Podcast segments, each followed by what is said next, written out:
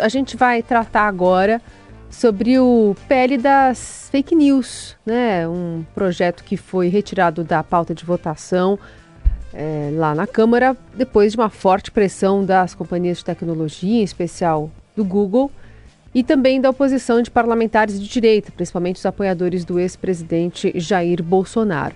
A gente vai conversar com o relator do projeto, o deputado Orlando Silva, do PCdoB de São Paulo, nosso convidado aqui do Jornal Dourado. Deputado, bem-vindo.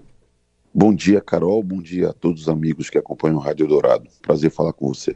Desde que o senhor pediu para o presidente da Câmara, Arthur Lira, não colocar em pauta essa, é, em votação, né, essa, esse projeto, quantas emendas o senhor já recebeu e quanto tempo imagina que deve ser necessário para analisar todas? Carol, foram dezenas de emendas. Ainda ontem eu voltei ao texto, é, também considerando reuniões que nós fizemos com algumas bancadas, né? Eu poderia te falar de memória duas bancadas que fizemos reuniões há pouco, a, a bancada do partido Podemos e do partido Solidariedade, sugestões feitas pelos colegas e, e nós estamos nessa fase ajustando, aperfeiçoando o texto, é, porque no caso das redes sociais é um fato interessante, Carol. Praticamente todos os deputados têm uma relação com redes sociais, é um instrumento do seu trabalho. Então, isso acaba dando mais proximidade e uma visão crítica sobre aspectos positivos, aspectos negativos, além do que é muito comum receber abordagem de eleitores. Então, é diferente, por exemplo, de um tema como o arcabouço fiscal o marco do, do, saneamento, que são temas que acabam é, chamando mais atenção de parlamentares especializados em economia ou no tema de logística. Então, é um processo bem rico e eu tenho procurado incorporar o máximo de sugestões dos deputados para que nós possamos, quem sabe a partir da semana que vem, estar à disposição do presidente da Câmara, Arthur Lira, para quando ele e os líderes considerarem adequado voltar ao tema. É, deputado, bom dia ao senhor. É, existe alguma possibilidade mesmo de fatiamento desse projeto, por exemplo, para que aquelas questões envolvendo o pagamento das empresas por conteúdo jornalístico e direito autoral, isso, isso seja tratado em outro projeto de lei? Sim, eu sei, prazer falar com você. Sim, existe essa hipótese. É, desde a semana passada, na terça-feira, no mesmo dia que nós é, conversamos sobre a possibilidade de votar no plenário, alguns líderes já tinham alertado que talvez pudéssemos atender a um pleito de artistas que defendem é, uma mudança na lei do direito autoral para plataformas digitais. Alguns líderes sugeriram que nós tratássemos à parte. E na medida em que nós não votamos na semana passada, a ideia desses líderes de votar à parte direito autoral nas plataformas digitais para artistas acabou ganhando fôlego. Hoje existem líderes que defendem que nós possamos, essa semana, aprovar o requerimento de urgência de um projeto antigo que está na Câmara, de autoria da deputada Jandira Fegali, que reforma a lei do direito autoral, que é uma lei de 1998, reconhecendo esse direito de artistas e direitos conexos de intérpretes e de músicos nas plataformas digitais. E, ao mesmo tempo, é, como se trata de direito autoral que guarda alguma relação com a, a, o, todo o debate sobre remuneração de conteúdo jornalístico, porque, de algum modo, diz respeito à autoria daqueles que produzem jornalismo, é, cresceu a ideia de que poderíamos ter dois artigos, precisamente os artigos 31 e 32 do texto que eu elaborei, que versa sobre direito autoral em plataformas digitais e remuneração de conteúdo jornalístico é, em plataformas digitais, que esses dois artigos fossem tratados à parte. Esse é um tema que deve ser discutido entre hoje e amanhã, está na pauta de hoje, inclusive. Se for votada a urgência, provavelmente deve ser votado a parte do projeto de lei 2630, que vocês chamam de fake news, é, projeto das fake news, a parte na semana que vem.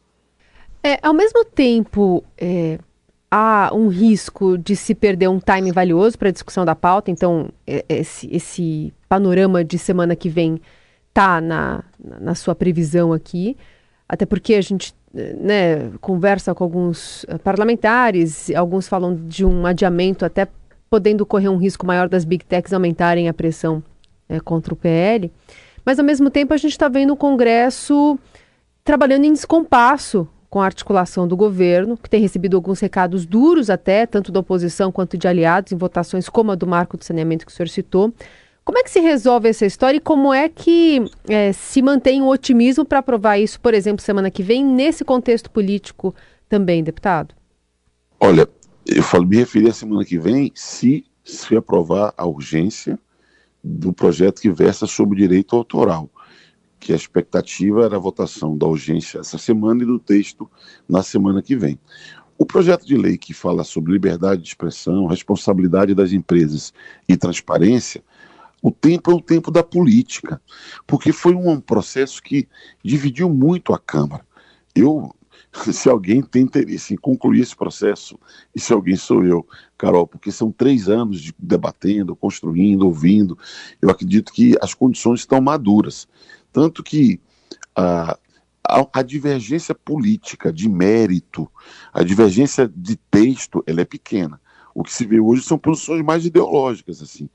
Agora, eu acredito que é necessário um esforço, porque a sociedade brasileira acredita que é necessário uma regulação das plataformas digitais.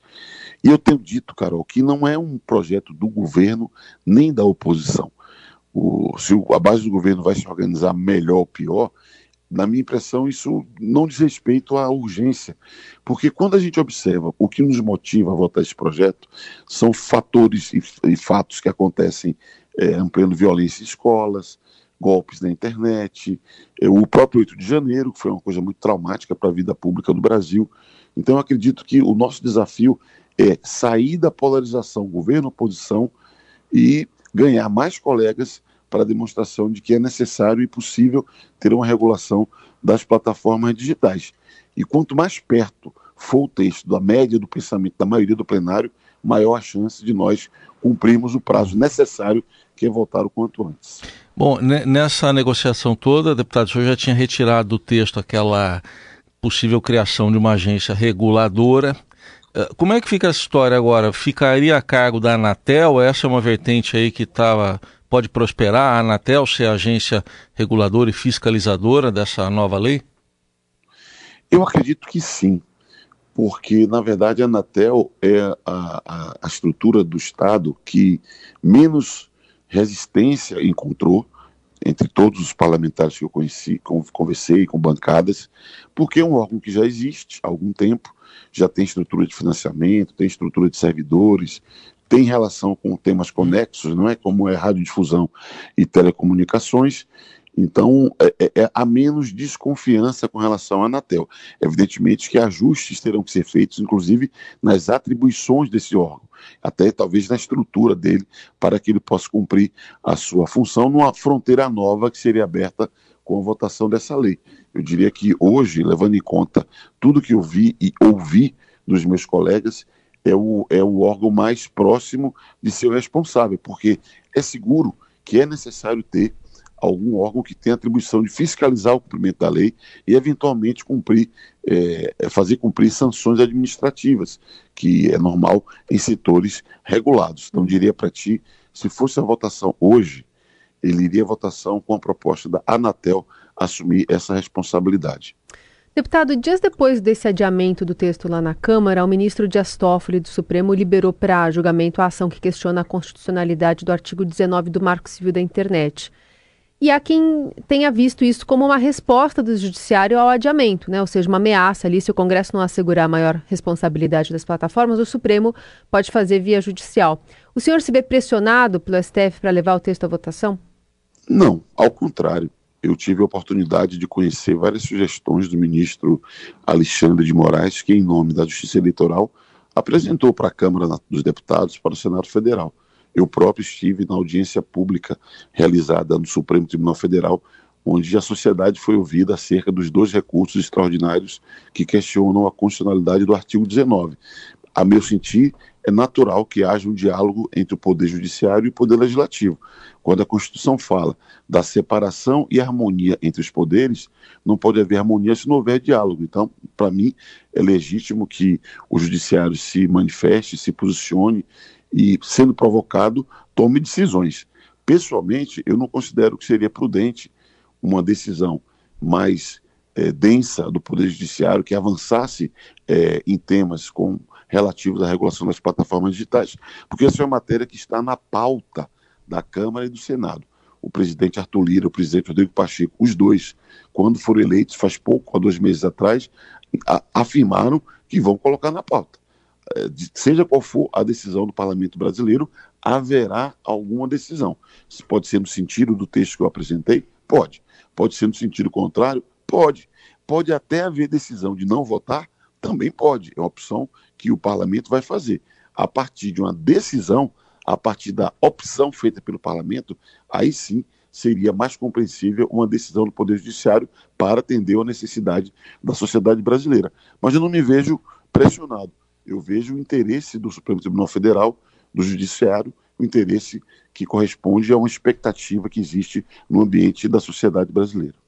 Bom, deputado, é claro que a sua preocupação maior é com o mérito desse projeto, né? O senhor vai colocar ali a proposta final, que pode sofrer até emendas, mas o senhor faz conta também? O senhor está tendo acesso a essas contas aí que estão sendo feitas? O senhor tem uma ideia de como é que está o apoio ao PL das fake news nesse momento? Olha, eu, evidentemente, meu foco é total no texto, porque se eu for raciocinar é, bancadas, é, eu vou ter dificuldade de cumprir a minha missão. Porque um texto como esse, que é um texto complexo, um texto amplo, um texto que tem contradições, melhor dizendo, um texto que gera contradições, eu tenho que buscar a média da casa. Nem tudo que está ali nessa proposta é o que eu penso e nem tudo que eu penso está ali. E eu mantenho uma distância é, das negociações com é, a, o apoio das bancadas que leva em conta fatores políticos. O meu foco de negociação, de conversa com as bancadas é fazer um texto mais perto da média do que pensam os deputados, para produzir uma maioria no plenário. O que eu sinto é que quando há um contato com a proposta efetivamente, e não apenas com narrativas, as pessoas é, apoiam mais. Vou dar um exemplo prático. É, teve um, uma fake news que circulou de que o texto iria proibir um pastor de ler um versículo bíblico. Isso é um absurdo completo, mas foi reproduzido inúmeras vezes, inclusive por parlamentares.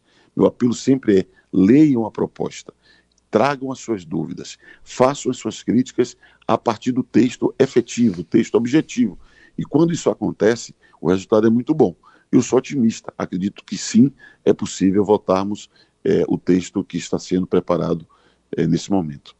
A gente ouviu aqui no Jornal Dourado o deputado Orlando Silva, relator do projeto da pele das fake news, que, enfim, é, tem previsão de nos próximos dias ser retomado a pauta na Câmara Federal.